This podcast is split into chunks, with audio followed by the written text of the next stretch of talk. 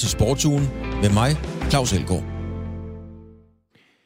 Det gør den nemlig lige præcis, og det skal blandt andet handle om øh, VM-udtalt. Landsholdet er udtaget til de kommende tre kvalifikationskampe. Det skal handle om OB, det skal handle om tilskuere til fodbold, og det skal handle om cykelsport. Og lad os lige starte med øh, cyklingen, mens vi får fat i nogle af de kilder, som øh, vi i øvrigt skal have med i programmet. Kilder, det er jo det, man kalder det, sådan skal vi sige, i fagsproget, dem der fortæller om nogle af tingene. Med far for at gentage mig selv, fordi vi har jo talt om øh, cykling øh, flere gange, kan man sige, i det her program, så er den danske cykelskole godt i gang med at cementere en position, som en, man bare skal holde godt øje med ude i den helt store verden. Siden vi talte om det sidst, så har vi fået store sejre igen, både til Magnus Kort og Mads Wirtz. Og det har min kollega Niklas Stein taget en snak med Anders Milke om. Han har, han har været på cykelpodcasten, der hedder Forhjulslir, og besidder en stor viden og indsigt i dansk og ikke mindst international cykling. Og her fortæller Milke blandt andet om, hvorfor Michael Mørkøv, der ellers, skal vi sige sådan, går anonymt under radaren, er verdens bedste til det, han nu engang gør. Og så sammenligner han i øvrigt dansk cykling med brasiliansk fodbold. Og det giver faktisk rigtig god mening at sammenligne dansk cykling med brasiliansk fodbold. Prøv at høre efter. Det, det er store sejre. Paris-Nice og Tirreno Adriatico, det er øh, nogle af de største ugedags etabeløb, der, der findes i cykelkalenderen og i cykelhistorien.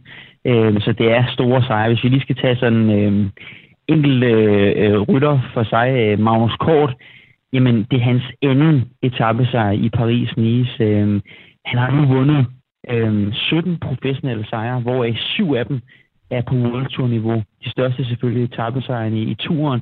Han har tre etappesejre i Vueltaen, og så nu to etappesejre i Paris-Nice, og så en enkelt i Bing Bang Tour også. Magnus Kort, jeg føler selv, at, at han ikke får den kredit, som han bør få, fordi at han er altså en, en gudsbenået cykelrytter, som hiver nogle af de her store sejre op af hatten øh, en gang imellem. Og, og det glemmer man lidt, fordi vi også har øh, Jakob Fuglsang, Kasper Askren, Søren Krav, Mads P. og, og Valgren, som måske tager opmærksomheden for klassikerne, fordi de måske sidder i, i finalerne, har siddet i finalerne, de her klassikere, men, men, men Magnus Kort føler jeg personligt øh, er en undervurderet rytter i dansk regi. Han, er, han har nogle, nogle store sejre, og det bekræfter også, at han kan hive den her op af hatten i, i søndags i Paris-Nice, hvor han, hvor han klatrer godt med op over, og så slår han en fyr som Christoffer Laporte i spurten, som har været flyvende. Så, så kæmpe stor sejr Magnus, og, og ham skal vi være glade for, at, øh, at han er dansker. Ja, så er der jo selvfølgelig Mads Petersen, som, øh, som, som var den, der ligesom lavede lead-out i forhold til den gode danske start på 2021, vandt uh, Kurne Bruxelles Kurne og fik nogle podieplaceringer her i, her i Paris-Nice. Så øh, som sagt, en god start på 2021 af, af, af dansk cykling. Og så er der det her monument øh, her i weekenden. Hvad skal vi egentlig forvente i Milano Sanremo? MSP har jo meldt øh, fra til, øh, til Milano Sanremo, som måske var øh, det bedste danske bud i, øh, i løbet. Øh, det bliver nok Magnus Kort, vi skal, vi skal kigge på, hvis vi skal have en, en topplacering hjem for Milano Sanremo. Magnus er før blevet nummer, nummer 8 som det bedste i Milano Sanremo i 2018, tror jeg.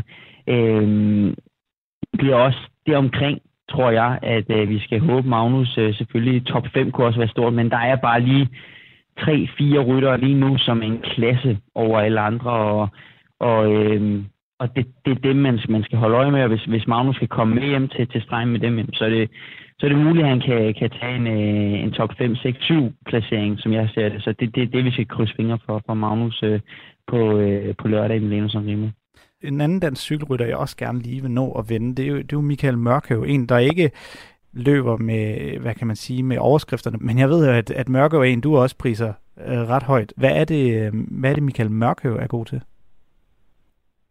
Jamen det, han er god til, og det han er verdens bedste til, øh, og det har han været i et par år nu, det er at køre øh, lead-out for sine sprinter. I, i år, øh, de sidste to år her har det været Sam Bennett, og der er ingen over øh, Michael Mørke, når det kommer til lead lige nu. Som du selv siger, han får ikke helt den anerkendelse, som han øh, fortjener. Det føler jeg, han, er, han er begynder at få nu. Flere og flere lægger mærke til det. Øhm, og som du også er inde på, han får også anerkendelse i feltet. Det skal man heller ikke det. Han er faktisk feltets mand. Øh, Mørkøv, han er en, der går forrest, øh, også af cyklen øh, for hele alle rytterne, når øh, der er politiske kampe, eller går ud i medierne og snakker om, om rytternes sikkerhed med, med UCI. Han er feltets mand, han er respekteret øh, både på og af cyklen. Og, og det, han er god til, det er, at han kan læse de her finaler i massespurterne, som ingen andre. Selvom de ligger og kører 55, 60, 70 km i timen, de ligger og råber og sker hinanden, jamen så er han rolig. Han er nærmest for rolig, øh, når man ser det i tv, men det er lige præcis det, de færreste kan i de her momenter, det er at holde hovedet koldt. Og, og det er det, en sprinter har brug for, det er, at han har brug de har brug for en, en mand foran sig, som, som tager det hele så cool. Og så Mørko er jo bare en, en, en ål på en cykel. Altså han kan komme igennem de her felter, som ingen andre, og det skyldes hans, hans tid øh, på, på banen, hvor han øh, har taget det med sig. Men, men det er også sjovt at lægge mærke til, at, øh, at øh, han er jo blevet en folkeheld i Irland nu, fordi at øh, hans, øh, hans sprinter, øh, Sam Bennett, irske sprinter, Sam Bennett har jo allerede taget fire sejre i år, hvor Mørk har en stor andel. Øh, de har jo været ude og skrive på, på Twitter, mange irske cykelfans, at, at de har ønsket at adoptere Mørkøv og, og få ham til at blive irsk statsborger. Så, øh, så der, det bliver lagt mærke til Mørkøv, at han er, han er ekstraordinært, det han leverer. Og måske det bedste øh, lige out, man har set i cykelhistorien, bliver der også snakket om. Hvordan tror du egentlig med din indsigt, at, øh, at man kigger mod Danmark sådan fra internationalt perspektiv? Altså på den danske cykelskole, er, er man også imponeret internationalt set, eller er der også, der bare har klaphatten lidt for stramt ned om ørerne? Jeg tror, at øh, det er helt okay, vi har, vi har klaphatten på. Øh, hvis vi bare kigger på verdensranglisten lige nu på nationer, så ligger Danmark nummer syv foran øh, lande som, øh, som Australien, Storbritannien, Tyskland og Colombia. Men når du så lige nævner øh, cykelskolen Danmark, jamen så er det noget af det mest øh, anerkendte, øh, hvis vi sådan kigger ned i, i øh, skolen, altså junior og U23, jamen så er Danmark øh, måske verdens bedste cykelskole. Øh, du kan tage de, jeg tror, at, øh, at Danmark har, har ført verdensranglisten for juniorrytterne nærmest siden 2011. 12 øh, til i dag. Og senest så vandt øh, unge Tobias Lund suverænt juniorverdensranglisten i, i 2020. Og det er selvfølgelig, det er syv har en stor andel i, i den her udvikling, men no, nogen man måske glemmer i den her sammenhæng, at det er altså det talentarbejde, der bliver lavet ude i de danske klubber, det er helt unikt, og det er på det punkt, jeg tror, at, at Danmark måske øh, er, de mest, er de mest udviklede nationer, og, og det, vi ser allerede, at de unge rytter får udenlandsprogrammer så meget, meget tidligt, og at det er det, der, der gør, at, øh, at jeg tror, at, at, øh, at den danske skole er så populær. Du kan også bare tage en fyr som, som øh, Frederik Vandal på 19 år. Han er den øh, yngste dansker på World ham hentede Boer Hans Grohe altså ind på en treårig kontrakt, uden at de havde set, øh, hvordan han kørte i et professionelt felt før. Øh, de har selvfølgelig set hans tester og træningstal, men, men det siger noget, at, øh, at Boer Hans Grohe lige hiver en, en, øh, en dansker ind på så en treårig kontrakt. Det betyder, at de tror på ham. Øh, der er, det er lidt ligesom i, i gamle dage i fodbold. Øh, alle vil have en brasilianer i cykelsporten, der vil, der vil alle have en, øh, en dansker. De er spredt ud over alle holdene, så det, det er godt at se. Og, og værd at bemærke her til sidst, det er, at, at Danmark faktisk er den eneste nation øh, med tre forskellige World Tour toppevinder i, i 2021. Det er Jonas Vingegaard i UAE, og så er det så Magnus Kort i Paris-Nice og, og Mads Wirtz øh, i uh, Tirreno Adriatico. Og senere her i sportsugen, så skal det netop handle om præcis den talentskole, som der bliver talt om her, som Danmark jo øh, virkelig er eksponent for at føde nogle talenter, der har toppet verdensranglisten i rigtig, rigtig lang tid.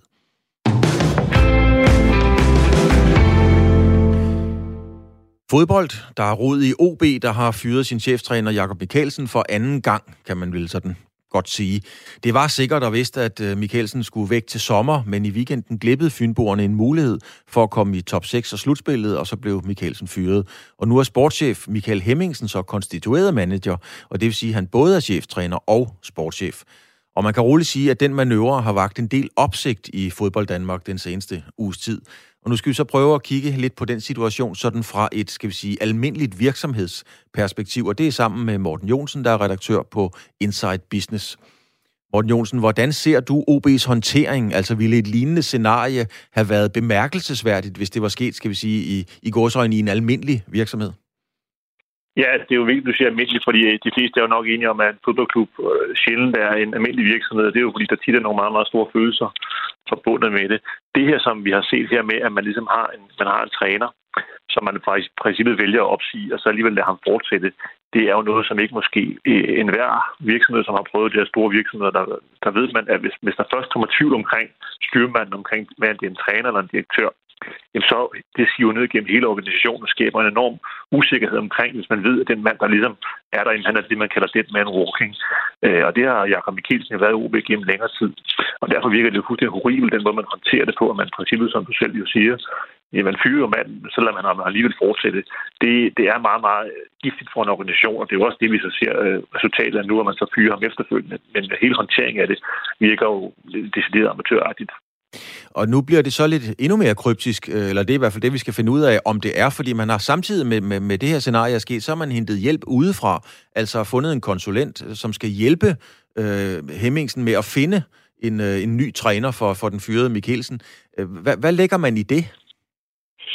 Jamen, man kan sige, det er jo noget, hvis du spørger på god i Odense, så synes folk jo, det er helt horribelt. Hvorfor skal en tidligere OB-spiller en, en kanadisk OB-mand øh, ud og finde vores nye cheftræner? Øh, og det argument kan man også sagtens forstå. Det virker også umiddelbart helt tåbeligt. Når man lige sådan ser lidt på distancen, så giver det jo egentlig meget god mening. Allan Gorte er jo sådan set, udover at være tidligere fodboldspiller, ansat i et firma, som leder i hjælpe med at, at rekruttere folk til f.eks. fodbold, øh, fodboldklubber. Det er jo ikke unormalt i erhvervslivet, hvis vi tager de briller på, at man siger, at nu fyrer vi vores direktør, vi skal have en ny mand, jamen, så er det jo ikke bestyrelsen selv, der finder en ny direktør. Der beder man med headhunt om at komme med et bud på en liste på 3-5 kandidater, som man så vurderer og har samtaler med osv. Så, så den del af det kan jo egentlig sagtens give mening. Det, der bare glipper på OB, som jo det er jo er gjort, er sket rigtig mange gange, også i forbindelse med Jakob Mikkelsen, det er, at man fuldstændig misser kommunikationen med det her. Fordi hovedreglen er jo, at du kan jo slippe afsted meget, og du kan gøre mange ting, hvis du bare forklarer ordentligt, hvorfor gør du det, og hvad er baggrund for det. Og der har man altså klippet fuldstændig her, fordi hvis man ligesom får udlagt, udlagt teksten fra start af, så kunne det jo sagtens give mening. Så vil folk noget nede på gågaden i Odense nok også kunne forstå det. Men det kan de bare ikke nu, fordi man simpelthen kluder enormt meget i den her måde, og man simpelthen ikke får det formidlet ordentligt, hvad det er, man går og laver. En ting er jo, hvordan øh, man reagerer øh, i sportspressen og på gågaden i Odense, som du refererer til. Men, men de, de store sponsorer, der eksempelvis sidder i OB, det er jo nogle af de virksomheder, hvor man vil agere på en anden måde. Hvordan tager man imod sådan noget her? Er det et amatøragtigt signal for at tage lige ud af posen, man får, når, når, når, når OB gør, som de gør på den her måde? Altså, jeg har faktisk været i dialog med nogle af de, kan man sige, øh, sponsorer, som der man skal huske på. UB er jo, har jo en af de fordele i forhold til mange andre lokale klubber i Danmark. Man har ikke ekstremt, man har lidt en afgrænset ø, hvor alle i princippet burde orientere sig mod Odense og mod OB som det store flagskib i forhold til fodbold. Og derfor har man også været begunstiget i mange år. Man har haft mange stærke lokale kræfter, mange øh, pengemænd og andre, som har bakket op og kommer op i logen.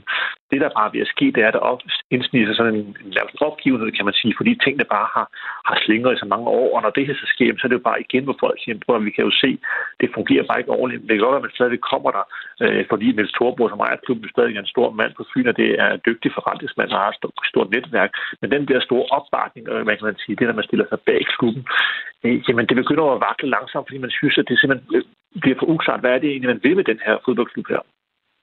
Men er det her øh, isoleret til OB, eller er det også udtryk for, øh, at der mangler, skal vi sige, øh, lidt forståelse, lidt professionalisme på de bonede gulve i flere danske klubber?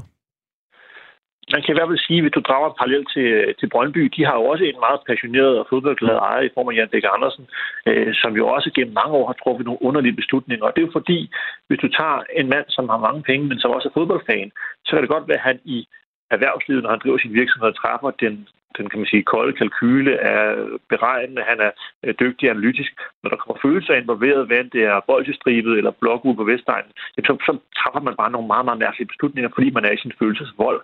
Der er man nødt til, og det er jo det, som faktisk er lykkedes for Brøndby, det er, at man har, har haft succes med langt, langt og længe at få nogle dygtige folk, som man stå for den daglige drift af Brøndby i form af, af direktøren Ole Palmo og så CV som sportsdirektør.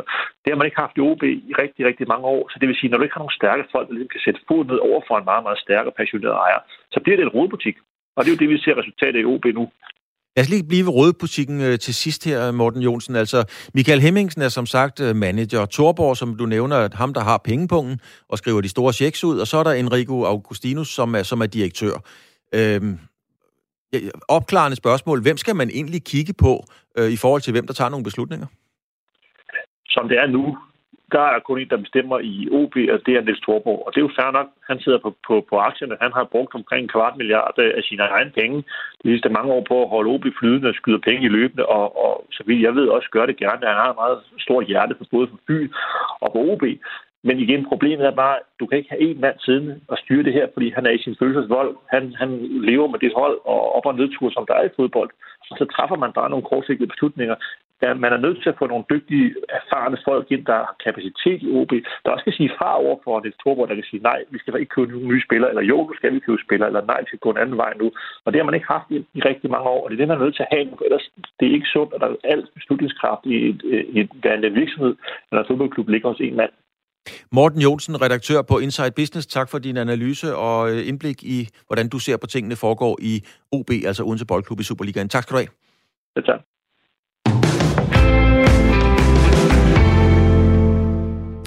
Og vi bliver i fodboldskampene, som Sally Christian Andersen han altid sagde i fjernsynet, der er, vi skal spille nogle fodboldskampe. Og nu skal vi spille VM-kvalifikation fodboldskampe. Fordi at kvalifikationsturneringen til VM i fodbold skal i gang, og Kasper Julemand har udtaget truppen til landsholdets tre kommende VM-kvalifikationskampe. Det er mod Israel, Moldova og Østrig. Mange af navnene giver sig selv. Det er jo Eriksen, Schmeichel, Brathwaite osv. Men der er steder på banen, hvor der er hård, meget, meget hård konkurrence om pladsen. Eksempelvis i midterforsvaret, og så kan man sige reservechancen for målmand Kasper Schmeichel. Leif Rasmussen, Fyns Stiftstidende, du er også jysk-fynske mediers mand på landsholdet, og jeg har jo øvrigt fuldt fodbold og de rødhvide i rigtig, rigtig mange år. Leif Rasmussen, Simon Kær, Andreas Christensen, Joachim Andersen, Jannik Vestergaard. Der er ikke plads til Scholz, Sanka, Svirchenko. Hvad siger du til udtalelsen? Jamen, jeg synes, den er helt øh, på, på sin plads. Altså, jeg Mathias Sanka har i lang tid øh, ikke leveret, som han skulle for FCK, synes jeg. Han har været ukoncentreret. Han har ikke vist det nødvendige ansvar, synes jeg. Så, så, så, så det er helt okay, at han ikke er, er med blandt de udvalgte.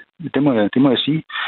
Nu nævner du Scholz og Tvirchenko. Altså, de har også gjort det godt, men jeg tænker bare, at på allerhøjeste niveau, øh, der tror jeg, at Kasper Julemand går efter nogen, der også kan noget med bolden. Det ved jeg godt, Scholz han kan, men han har ikke været den hurtigste. Altså, jeg tror, det er den slags tanker, han har haft.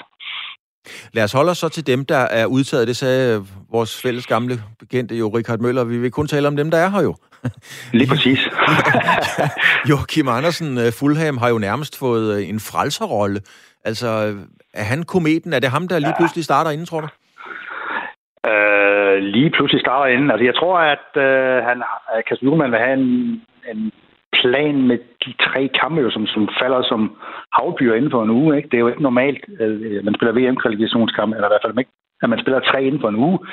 Jeg tror, at nogle af de der, som ikke er blandt de faste 11, får chancen mod, lad os sige, i den midterste kamp mod Moldova. Jeg kunne sagtens se Joachim Andersen spille mod Moldova. Jeg, jeg, jeg tror ikke på, at han, han overhælder både øh, Andreas Christensen og Simon Bjerg øh, indenom. Det, det, det tror jeg ikke. Men han har leveret fantastisk på Fulham, hvor han har stikket nogle af de, de store Premier League-stjerner. Så, så det er helt fortjent, at han er kommet ind omkring øh, landsholdet. Det synes jeg. Så hvis jeg hører det rigtigt, Leif Rasmussen, så, så er han jokeren, men, men ikke i først i køen i forhold til en, til en startplads? Nej, nej, men, men det er jo klart, det er jo et signal øh, i forhold til den EM-trup, som Kasper Julemand på den tidspunkt skal udtage. Ikke? Altså, det er et signal om, at Mathias Sanka for eksempel skal stramme sig an, hvis han skal med på et ja, yderst mandat. Øh, det er helt klart øh, Joachim Andersens store chance for at banke døren ind til, til, til EM-slutrunden. Det er det. Altså, det, det er det, der er meningen med det her. Det er helt sikkert jo egentlig sådan, øh, kommer jeg lige til at tænke på, fantastisk. Altså, vi har jo fostret de der midterforsvar lige fra Henning Jensen over Morten Olsen, Lars Olsen, Laversen, Akker og så videre. Ganske fantastisk. Nå, det er en anden snak live, den tager vi en dag over en kop kaffe. Ja, ja lad os gøre det.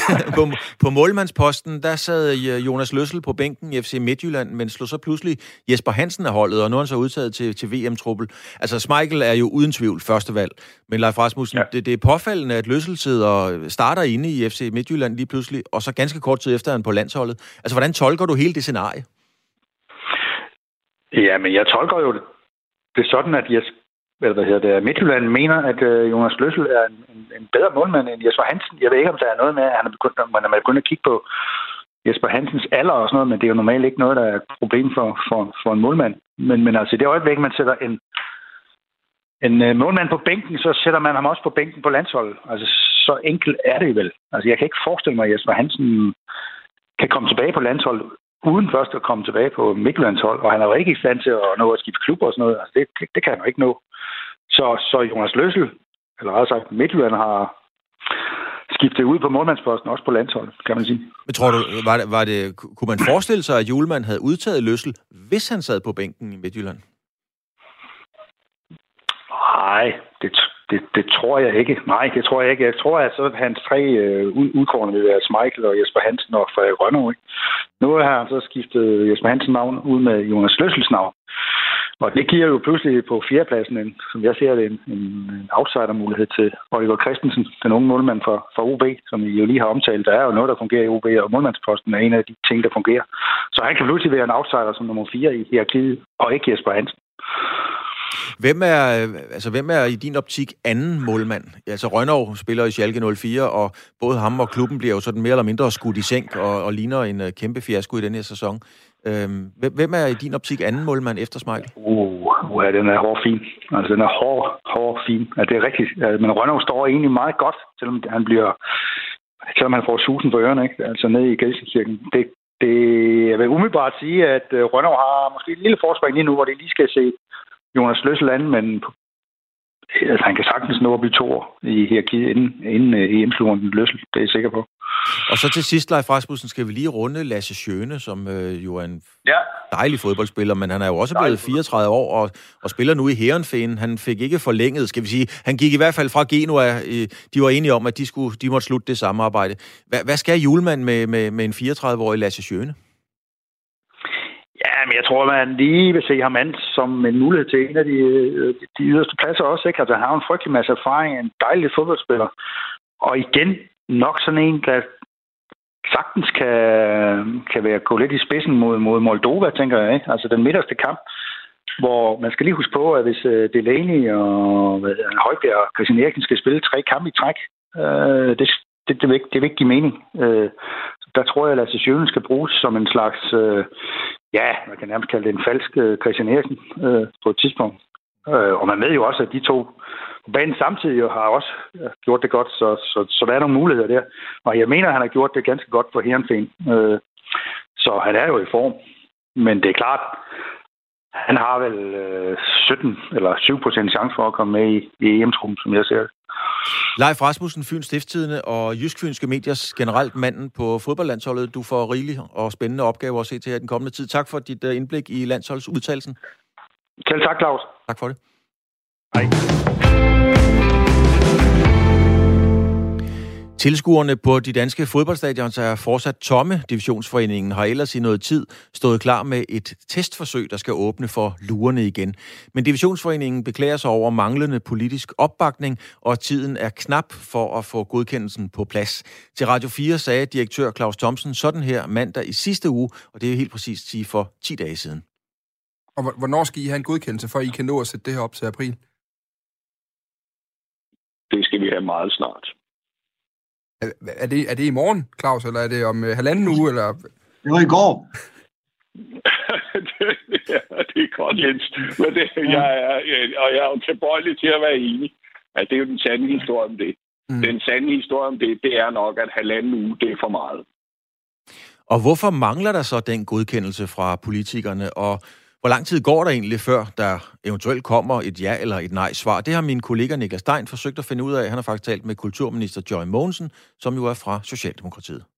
Det er noget, som både sundhedsmyndighederne og regeringen finder er relevant i forhold til at få nogle erfaringer, men det vil jo kræve, at man også vurderer den sundhedsmæssige risiko, og derfor så indgår de i de forhandlinger, som partilederne har. Men jeg kan jo forstå på Divisionsforeningen, at de har rimelig travlt. Claus Thomsen, der er direktør, han sagde til os øh, i sidste uge, at der kunne i hvert fald ikke gå halvanden uge, hvis de skulle være en, en del af det. Øhm, først og fremmest, hvad, hvad, hvad tænker du om den her deadline? Altså det er allerede 10 dage siden nu. Øhm, haster det mm. ikke? Jamen, når, når, når divisionsforeningen siger, at det haster, så haster det jo. Og jeg vil sige, ud over Superligaen, så har vi jo også EM i fodbold på vej. Sådan, så det var, jeg tænker, det er også derfor, at sundhedsmyndighederne har skyndt sig at få deres vurdering færdig, og vi også som regering siger, at vi finder det relevant. Men fordi det handler om at samle 30.000 mennesker tæt sammen, så skal det ind i de her forhandlinger, som partilederne har, fordi det er jo en smitterisiko øh, hver eneste gang, vi samler så mange mennesker. Men partilederne har jo også sat sig selv en deadline her om ikke så forfærdeligt mange dage, så det er jo det, vi alle sammen venter spændt på. Men hvor langt er de så? For det er jo den her dispensation, de skal have fra de gældende coronarestriktioner. Hvor langt er de fra at få den dispensation sådan helt konkret? Jeg, jeg kan jo ikke udtale mig om, om igangværende forhandlinger, men bare sige, at vi har haft fra Kulturministeriet en rigtig god dialog med Divisionsforeningen, og jeg vil gerne rose dem for øh, i den her nedlukning, ligesom i sidste nedlukning, at formulere de her måder, hvor vi kan komme videre med at få publikum tilbage, fordi det er jo selvfølgelig også det, jeg som kulturminister brænder for, men i en sundhedskrise, så skal det hele selvfølgelig ses i en samfundsmæssig kontekst. Men kan du forstå frustrationen, der er, hvis øh, når divisionsforeninger og øvrige kulturbrancheorganisationer, de har været ude og ligesom selv finde finansieringen til det her forsøg, og i gang sætte det og bruge rigtig meget tid på det, og så øh, i hvert fald med deres ord, man ikke bliver mødt med den her politiske opbakning. Kan du forstå den frustration, der er ude ved i det her tilfælde divisionsforeningen? Jeg kan til fulde forstå frustrationen. Jeg er lige ved at sige, at jeg deler den, og det tror jeg faktisk at godt, jeg kan tale for for alle i Folketinget og regeringen, at det er jo utrolig frustrerende, at det, som man brænder for at få til at ske, står vi nu i en situation, hvor vi er nødt til at sige, det vi er nødt til at lade være med. Sådan, så derfor har det også været så vigtigt for mig at holde kontakten til Divisionsforeningen og DBU, og, og dermed kunne spille det ind i de forhandlinger, som partilederne sidder og har nu, fordi alt, hvad der sker i, en samfunds, med, altså i samfundet, det skal være med i en prioritering, sådan så vi også har smitten under kontrol. Men hvor ligger kultur, øh, kulturinstitutioner, fodbold, men også andre, øh, for eksempel Dansk Live er jo med i det her kulturforsøg også, og det er jo, det er jo koncerter og sådan noget. Altså, hvor ligger de i den prioritering?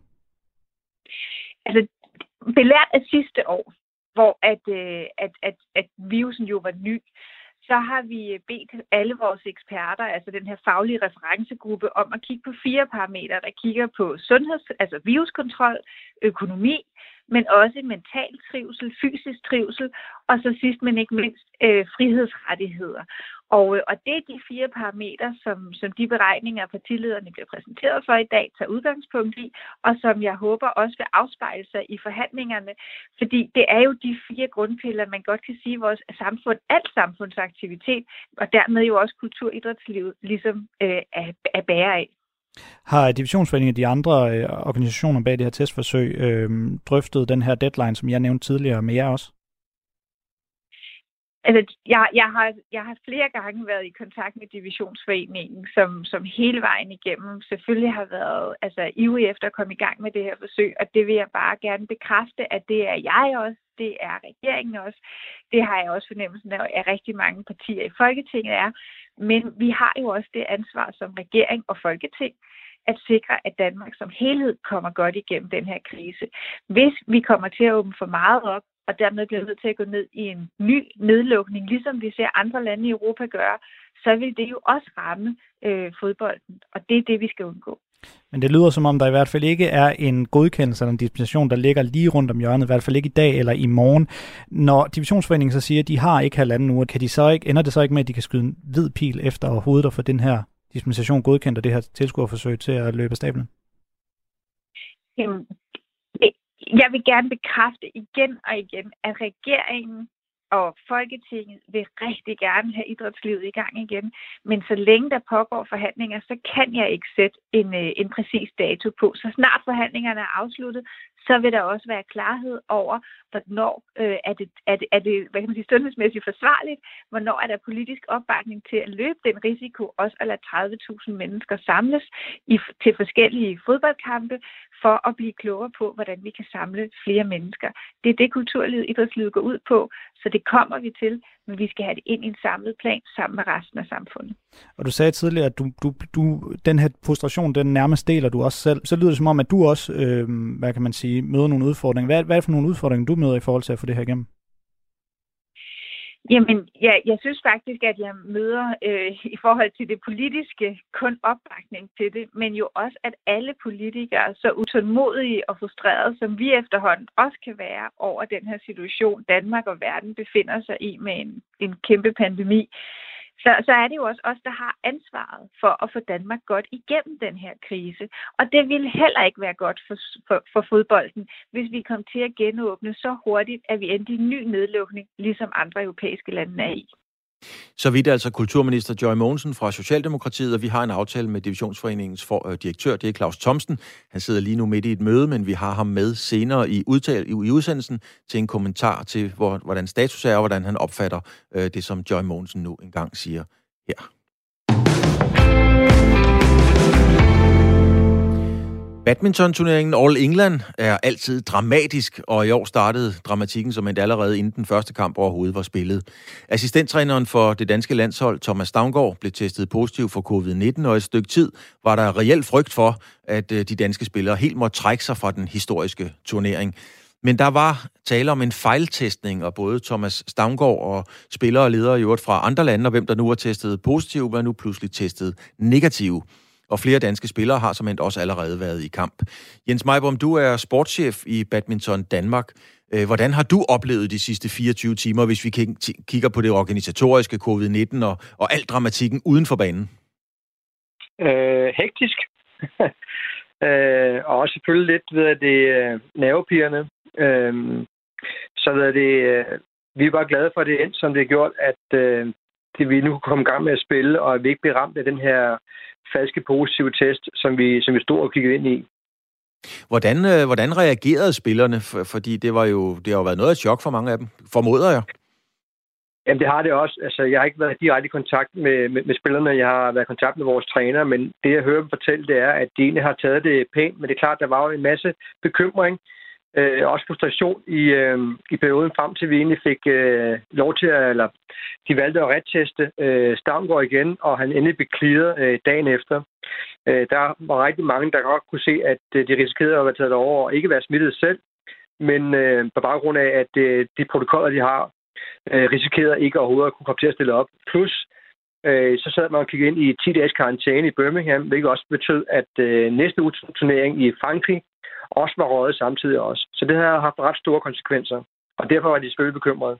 Nu kender du jo øh, selvfølgelig spillerne rigtig, rigtig godt, og, og som det er med andre øh, sportsstjerner og sportsfolk i det hele taget, så er der jo nogle sportsfolk, som ja, sådan helt bogstaveligt talt, der uden at være sarkastisk, så skal de jo tage strømperne på en bestemt rækkefølge, for at dagen overhovedet kan fungere. Øhm, hvor meget har det haft indflydelse på deres, skal vi sige, mentale opladning og hele opladningen til overhovedet kunne gå på banen og spille? Jeg tror, det er forskelligt. Øh, altså, det, er også, det har, det har aldrig haft lidt, lidt forskellige konsekvenser for de enkelte spillere, og i den periode også, hvor vi ikke vidste helt, hvordan de kom til at, at vælge og at håndtere det her med, med nær kontakt, øh, så var det måske mest uvidsheden. Men, men jeg tror, at i sidste ende, da vi så blev clearet, øh, der var tror jeg egentlig, at lettelsen i forhold til, at nu vidste man, at man kom til at spille, den overskygge, kan man sige, ens øh, måske frustration over omkring, at ens optakt ikke var optimal. Men for eksempel en som, som Victor har spillet jo ret sent på baggrund af det her, fordi man udskød konkurrencen, og det ved vi godt, det er ikke øh, Victors livret. Og han må også kæmpe ret meget for det øh, i går aftes øh, mod en, en ung japaner. Øh, heldigvis fik han hedde den hjem, ikke? men det er klart, at altså, som Victor har ikke haft en optimal forberedelse. Det, det er helt tydeligt. Hvordan har reaktionen været i forhold til arrangørernes håndtering af, af det her? Altså er man vrede, ryster man på hovedet, eller, eller hvordan har man taget imod det? Fordi det har jo været kaotisk.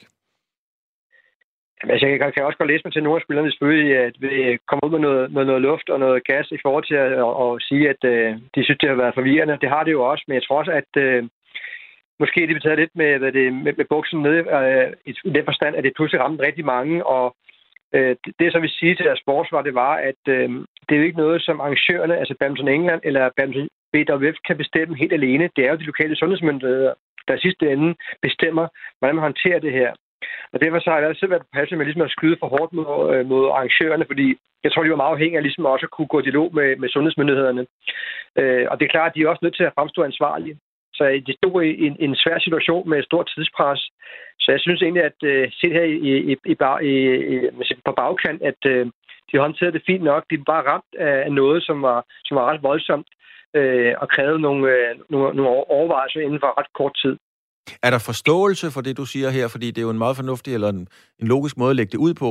Øh, har spillerne forståelse for den udlægning, som du kommer med her? Jeg tror, det var, det var lige så forskellige, som du og jeg er og andre. Altså, nogle er måske lidt mere hurtige på aftrækkerne og, og kan måske ikke helt øh, sige, tænke det igennem, og kender, kender heller ikke alle ved faktorerne i forhold til, hvordan sådan noget her foregår, og hvem der indtager beslutninger. Og så er der andre, som jeg også kan se, som egentlig udtrykker bare ledelse over på at være i gang, og også siger, at øh, det vi kan godt se, at det har været, det, øh, det, har, været, det har været en svær situation for organisers. Ikke? Øh, så jeg tror, det er lidt forskelligt for at være ærlig. Men lige nu er det ikke noget, der fylder. Altså nu er folk bare glade for at komme i gang med at spille og har lagt det bag sig. Øh, nu så vi jo øh, Victor Axelsen øh, komme i gang, og, og man kan sige, den gode nyhed er jo, at når man kan vinde, når man spiller, som Victor gjorde der, så er det jo et godt tegn, fordi det er jo typisk sådan nogle kampe, som, øh, som spillerne taber, når de bliver slået ud i første runde, altså når de er på hans niveau. Det vi alle sammen venter på, alle os, der elsker badminton og hele badmintonverdenen, det er jo braget øh, mellem, øh, mellem Momota, japaneren, og så Victor Axelsen. Hvad, du har set Momota, han har jo ligget stille længe på grund af, af skader og så videre. Hvad for en Momota så du? Hvad er det for en, øh, hvad, hvad er det for en Momota, vi, vi får at se? Ja, men jeg tror egentlig stille og roligt, han kommer til, altså han, han har måske ikke været helt på det niveau, som, øh, som han har været tidligere endnu. Men jeg tror, at, og det er naturligt nok, fordi han har ikke spillet turneringer på det niveau her i ja, et over et års tid efterhånden. Men jeg tror, at øh, øh, desværre, eller heldigvis, hvad man Arke siger, at øh, han nok skal komme ind i, øh, i turneringen og stille og roligt spille sig mere med ind i, øh, i, i den. Så jeg tror godt, vi kan forvente, at øh, skulle det komme til en, øh, en, et opgør mellem de to gutter her, at øh, vi kan se frem til bag en kamp, hvor at øh, Mamoto helt klart nok skal komme og, og være klar til at spille den finale, og også kunne selvfølgelig yde modstand, og måske også slå Victor i sidste ende. Så det ser vi altså meget frem til, hvis vi skulle ende dermed. Men øh, nu må vi se, øh, hvad det ender med i sidste ende. Ja, det er jo meget sjovt, øh, Jens Meibom, fordi senere i udsendelsen her, så har vi en snak om et kæmpe brag i sværvægtsboksning mellem øh, Anthony Joshua og, og Tyson Fury. Øh, den her kamp, der venter forhåbentlig mellem Momota og Victor Axelsen, den er jo mindst lige så stor, altså inden for, for badminton. Tak fordi du havde tid og mulighed for at være med midt i en meget, meget hektisk tid. Tak skal du have, Jens Meibom. Det var så lidt.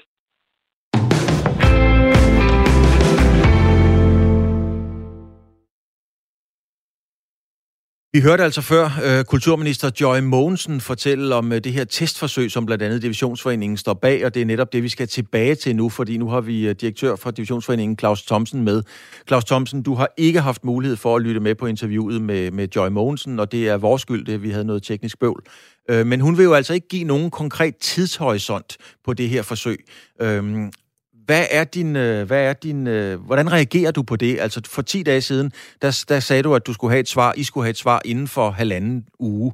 Og nu kan du stadigvæk ikke få et klart svar. Det har kulturministeren øh, i hvert fald ikke givet, da vi talte med hende for, for, for en halv time siden. Hvad er din reaktion? Altså, jeg, jeg ved jo, at, øh, at kulturminister John Mogensen har gjort, hvad hun kunne øh, for at skubbe på det her projekt øh, og er positiv over for det. Og det er også meget positivt, at det her såkaldte genstartsteam for kultur- og oplevelseserhverv øh, har anbefalet, at man sætter øh, 5 millioner kroner af til det her projekt. Den, den oprindelige version af projektet, den kan vi nu ikke øh, nå at gennemføre. Øh, så vi har øh, lavet en revideret version øh, af projektet, øh, som kan øh, gennemføres, øh, hvis vi øh, ser at få sat gang i det øh, så hurtigt som muligt i løbet af en øh, øh, gerne i løbet af en to-tre uger øh, i forbindelse med genåbning her. Men så har vi faktisk en revideret version øh, på plads, som for alle oplevelseserhvervene, ikke kun fodbolden, kan komme til at betyde rigtig meget. Og det er du selvfølgelig nødt til at uddybe, Claus Thomsen. Hvad er en revideret øh, version? Ja, men en revideret version, det er en version, hvor vi går fra, øh, at vi jo øh, oprindeligt havde sektioner med afstand, nogen uden afstand, så havde vi en PCR-test, en kviktest og så en PCR-test sidenhen. Nu laver vi en version, hvor man bringer folk øh, ind på stadion, hvor alle øh, er testet med enten kviktest, PCR-test eller øh, er vaccineret. Øh, og så tracker vi alt det data, vi dokumenterer alle digitale og praktiske produktionsflow, og øh, vi laver efterfølgende en meget grundig smitteopsporing med sms-beskeder ud, øh, så, vi kan, så vi kan kortlægge, øh, om der må, hvad, hvad der måtte være, hvis der overhovedet måtte være noget i den her forbindelse. Og til sammen så gør det, at vi leverer meget øh, værdifulde data til videnskabelig bearbejdning på det her testområde, og vi leverer dokumenterede produktionsflows til at udvikle øh, værktøjer for det her til hele til alle oplevelseserhvervene, inklusive sommerens festivaler. Men Claus Thomsen, det var mit øh, klare indtryk, at, øh, at øh, sundhedsmyndighederne stod meget bag øh, det her forsøg, det oprindelige forsøg, og på en eller anden måde kunne, kunne, kunne stemple det, som blåstemple det som noget, man kunne bruge til noget. I den her reviderede version, som du siger, øh, kan det få den samme effekt? Altså vil det blive godkendt på samme måde? Øh, det, det har den forskel, at det så ikke er et godkendt videnskabeligt forsøg, men det, det gør, det er, at det producerer en meget stor datamængde til videnskabelig bearbejdelse. Så det bør bestemt være noget, øh, sundhedsmyndighederne også er interesseret i. Vi kunne jo desværre ikke øh, få, øh, få regeringen til at trykke på knappen øh, i tide til, at vi kunne gennemføre det andet. Men det her bør have mindst lige så stor interesse for øh, sundhedsmyndigheder, for vi udvikler værktøjer til at sætte oplevelseserhvervene i gang og til at skabe et værn mod fremtidige nedlukninger. Thomsen, jeg har talt med, med, med en række Superliga-klubber øh, omkring det her forsøg øh, i går, og de vil ikke citeres, men, men, men de havde sådan en resinerende, øh, opgivende attitude i forhold til det, at, at de synes simpelthen, det var træls. Øh, Claus Thomsen, hvad sidder du tilbage med at nu? Er, er du irriteret? Er du skuffet? Eller hvad for nogle følelser sidder du egentlig med? Fordi det er jo ligesom jer og dig, der er ophavsmænd til ideen. Ja, sammen med et par øh, professorer, sundhedsvidenskabelige professorer øh, rundt omkring. Øh, jamen, jeg er hverken irriteret eller skuffet. Øh, men øh, jeg er den holdning, at vi skal gøre alt, hvad vi kan for at udvikle forsvarlige løsninger øh, til at, at sætte oplevelseserhvervene og publikumserhvervene i gang igen. Og det er det, vi er i gang med her. Så vi kommer til at skubbe på for, at vi kan gøre det her. Vi, kan, vi er nu parat til omgående at teste alle, øh, der måtte skulle ind øh, på et 3F Superliga-stadion eller et første divisionsstadion. Øh, vi er klar til at bygge sundhedsmyndighedernes retningslinjer til afstand, brug af mundbind, øh, når man bevæger sig, øh, andre ting ind i det her, og vi er klar til at levere datadokumentationen og datagrundlaget for at skabe systematiske værktøjer på det her område frem mod blandt andet EM i fodbold og sommerens festivaler. Så det håber jeg, at man øh, ser nytten af øh, og nødvendigheden af. Vi, det er ikke vores intention at gøre noget som helst, der er sundhedsmæssigt uforsvarligt. Men, men føler du dig igennem forløbet, Claus Thomsen? Øh, øh, er du, er du blevet, føler du, du er blevet godt nok informeret af kulturministeren og andre relevante personer i forhold til at få det her blåstemplet eller få det, få det gennemført? Føler du dig informeret nok om, hvorfor de ikke har sagt, ja, det gør vi, eller nej, det gør vi ikke? Øh, af, af kulturministeren bestemt. Der har været en rigtig god dialog hele vejen igennem. Så kan man altid sige, har vi fået øh, den ene eller den anden forklaring? Øh, ikke, ikke anden forklaring end øh, vi kigger på det, og øh, når vi vurderer i forhold til det samlede billede, at man kan trykke på knappen på det her, så, øh, så siger vi til. Øh, og det respekterer vi. Øh, vi synes, vi synes godt, at man kunne have gennemført det derhen, at det oprindelige forsøg jo intet havde med genåbning at gøre. Det oprindelige forsøg var et videnskabeligt forsøg i en lukket boks, som var tilrettelagt, så det ikke kunne øge smittespredningen i samfundet. Men det er vi ude på den anden side af nu. Nu ser vi fremad, øh, og, og, øh, og lad os få udviklet det her værktøj til oplevelseserhvervene, øh, så vi ikke kommer mere til skaden højst nødvendigt. Nogle gange er det godt at kigge ud igennem sin bil og forstå, hvorfor at forruden er meget stor og bagspejlet er meget lille. Nogle gange skal man se fremad. Claus Thomsen, tak fordi du havde tid og mulighed for at være med midt i et møde. Det var så lidt. Tak skal du have. Tak i måde. Der venter et brag af en boksekamp, når de to englænder, Anthony Joshua og Tyson Fury, skal bokse om alle fire VM-bælter. Det er jo i sværvægt. Der er lavet en kontrakt forløbig på to kampe, og betalingen for de to kampe er ifølge flere medier minimum, hold godt fast, minimum 650 millioner kroner til hver af de to neofighter. Den første kamp øh, er sat op på den måde, der deler de to bokser pengene 50-50, altså lige over, mens vinderen af den første kamp så får 60% af pengene, og så er der så 40% tilbage til taberen af den første kamp, når de skal mødes næste gang. Vanvittige beløb. Lad os kigge på det rent sportslige, Brian Mathiasen. Du er bokseekspert, kommentator og træner igennem årene for en lang, lang række professionelle bokser. Hvad er det for en øh, boksekamp, der venter os? Jamen, det er jo øh, den største kamp, der kan laves i sværvægt øh, igennem lang, lang, lang tid. Øh, endelig blev den til noget, åbenbart. Og øh, det er derfor, der er så mange penge i den. Det, den kamp kan ikke laves større. Og hvem er, hvem er egentlig favorit? Ja, det er så et godt spørgsmål, fordi selv jeg har svært ved at finde en favorit i den kamp, fordi de har begge to deres øh, styrke og svagheder. Øh, de er begge to fremragende bokser. Øh, dog er der meget mere bevægelse og hurtighed i Tyson Fury, til trods for, at han er noget større end, end Anthony Joshua. Men øh, de har begge to slagkraft. De kan slutte en kamp med, med et slag. Og, øh, og de er begge to fantastiske fighter, og de er begge to englænder, ikke mindst. Så det er, der er lagt i kakkeloven til den største kamp i mange, mange, mange år. Lad os bare, øh, lad os bare blive en smule, ja, det er, det, når man siger, nu bliver det en smule teknisk, lad os bare nørde lidt med det, Brian Mathiasen, fordi det jeg så, da, da, da Fury møder Deontay Wilder, en meget, meget hårdt slående, slående amerikaner, der synes jeg, jeg så faktisk en meget klog uh, Tyson Fury, som ikke bare uh, ville ind og slås, han kunne tage nogen på, no, han kunne tage nogle ordentlige nogen på munden, og han er altså svær at hakke ned. Uh, hvis, hvis Anthony Joshua skal vinde den her kamp, skal han så prikke og jabbe en stille og rolig pointserie hjem? Det bliver i hvert fald meget taktisk, øh, tror jeg, de første halvdel af kampen. Det, det er jeg sikker på, at de begge to har en, en gameplan. De har fået printet ind af deres respektive trænere. Men øh, ja, de, de, vi har set øh, Anthony Joshua, han har været i gulvet et par gange og var, har været noget sårbar.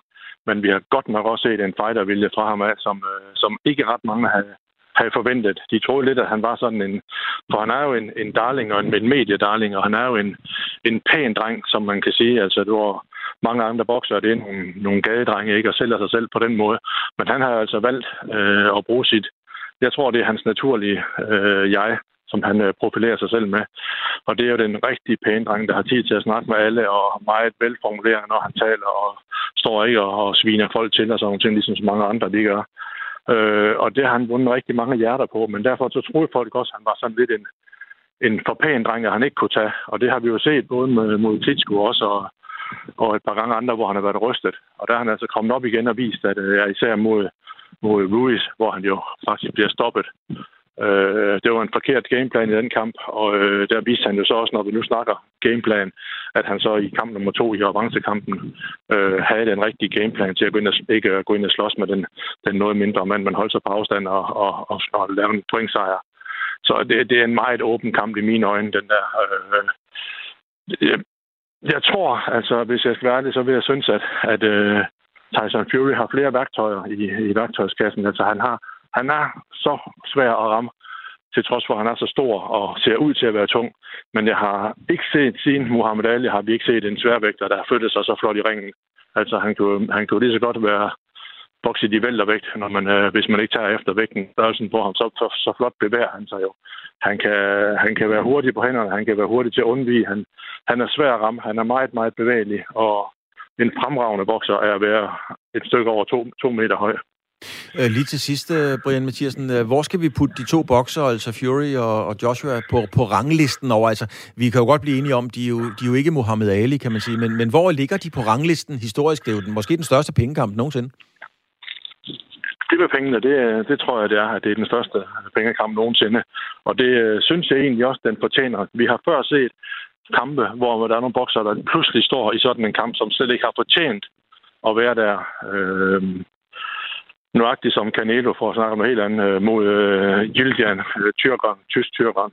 Øh, der har han intet at lave den kamp, og det så man så også efter tre omgange, så var den slut. Men den her kamp, begge to har fortjent virkelig, øh, vi ikke, vi ikke diskutere, om det er for mange penge, men de har fortjent kampen, de har fortjent at tjene på den her, fordi den her kamp, den kommer til at sælge, og nu kan de jo så sikkert ikke bokse, og det kan de jo så ikke. De kan ikke bokse for 80.000 tilskuere på Wembley Stadion og tjene en kæmpe hyre der.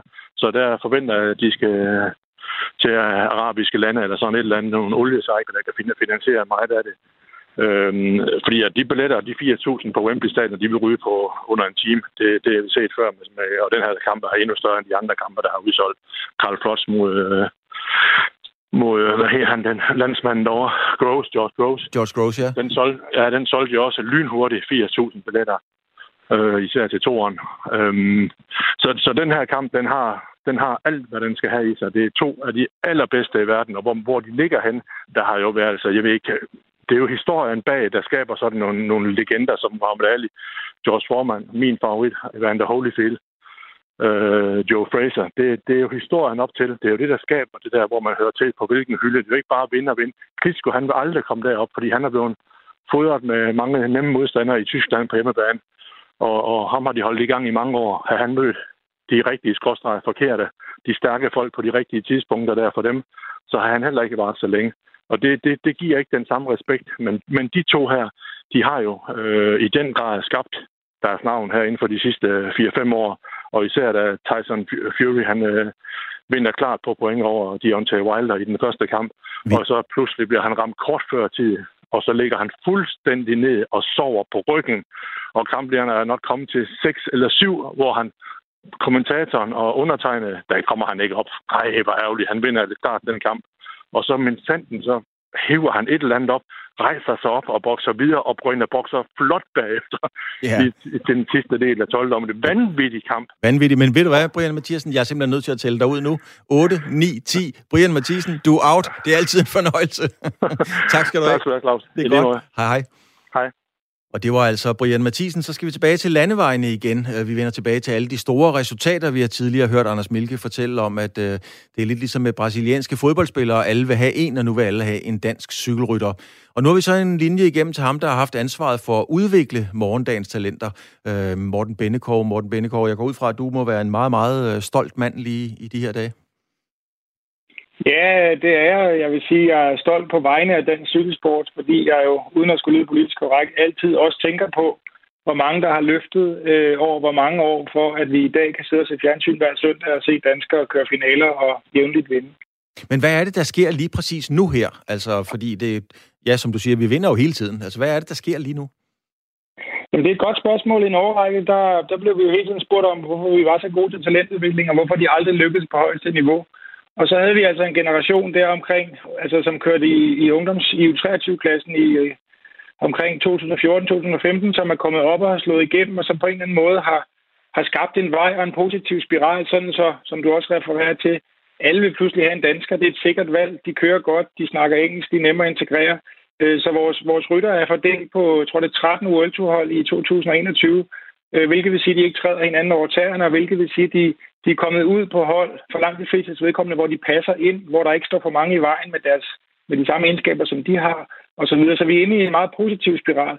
Alligevel så ser vi jo, at det ikke bare er den generation, vi lige nu nyder godt af. Vi ser faktisk også dem, der skal være de næste. Altså dem, der lige er to-tre år yngre, rytter som Jonas Vingegaard, øh, Mathias Gjelmose, som er nyprofessionel, bliver sekser samlet i UE-tur, Mikkel Bjerg, Mikkel Honoré, Mads Pedersen, Kasper Pedersen, de er jo ikke engang 25 år endnu vi ser faktisk ryttere, som har mange år foran sig, så, så der er ikke nogen særlig grund til at tro, at det vil slutte, at vi skal skynde os i tv resten af i år. Lad os lige, jeg kaster lige lidt, øh, om ikke malurt i bæret, Bennekov, mm. men øh, hvad hedder det, TV2 kører en serie, der hedder Det, vi ikke taler om, altså om den her macho-kultur og spiseforstyrrelse. Vi kender det fra svømmeskandalen. Øh, hvordan gør du, hvordan gør I for ligesom ikke at komme ud i den samme problematik, altså holder øje med, at der ikke er nogen, der presser sig selv, eller I presser nogen for meget til de her flotte resultater? Men først og fremmest så bliver vi jo ked af det, når vi, når vi øh, bliver bekendt med, at nogen undervejs i deres udvikling har oplevet mistrivsel.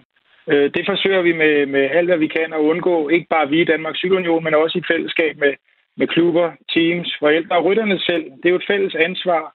Øh, vi er alle sammen en del af en kultur, som vi er medskaber af, og, og, og derfor så skal vi også i fællesskab undgå de her øh, cases bedst muligt.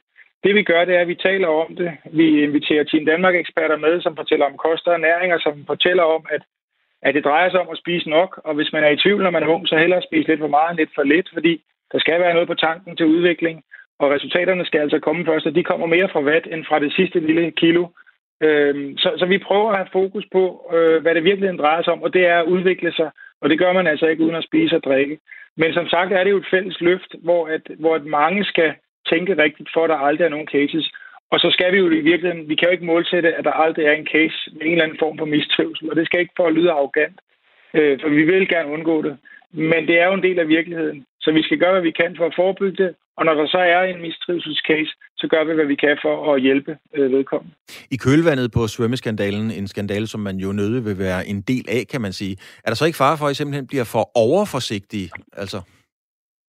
Jo, ja, det vil jeg mene igen grundlæggende i dansk idræt, og det er jo også, når vi taler om mellem specialforbundene, at, det, at, at vi er nødt til at sætte på dagsordenen, at, at præmisserne for at være eliteidrætsudøver er jo hårde. Øh, så det er en hård, fin balance. Det må ikke føre til mistrivsel. På den anden side er det jo ikke ligesom, i med al respekt, at arbejde på et bibliotek. Og vi må ikke ende der, hvor vi ikke tør sige noget, hvor vi ikke tør vejlede ærligt, hvor vi ikke tør øh, at fortælle, hvad der skal til er bare frygt for at, øh, at komme til at træde nogle over tæerne. Så det er en hård, fin balance, fordi vi vil ikke træde nogen over tæerne. Men vi er også nødt til at sige, at i en del idrætter, blandt andet cykling, det er en vægtbærende sport, så vægten bliver jo på et eller andet tidspunkt et issue. Den skal bare ikke være det for tidligt, og så skal det angribes på den rigtige måde med de rigtige fagfolk på sidelinjen, når den tid kommer. Og det er altså ikke, når man er 16, 18, nødvendigvis 20 år. Det er, når man er voksen og mangler at dreje den sidste millimeter på en eller anden knap. Morten Bennekov, tillykke med den store succes nu, og øh, held og lykke med at holde godt øje med det hele. Det er en spændende cykeltid nu. Tak skal du have, Morten Bennekov, fordi du havde mulighed for at være med. Selv tak.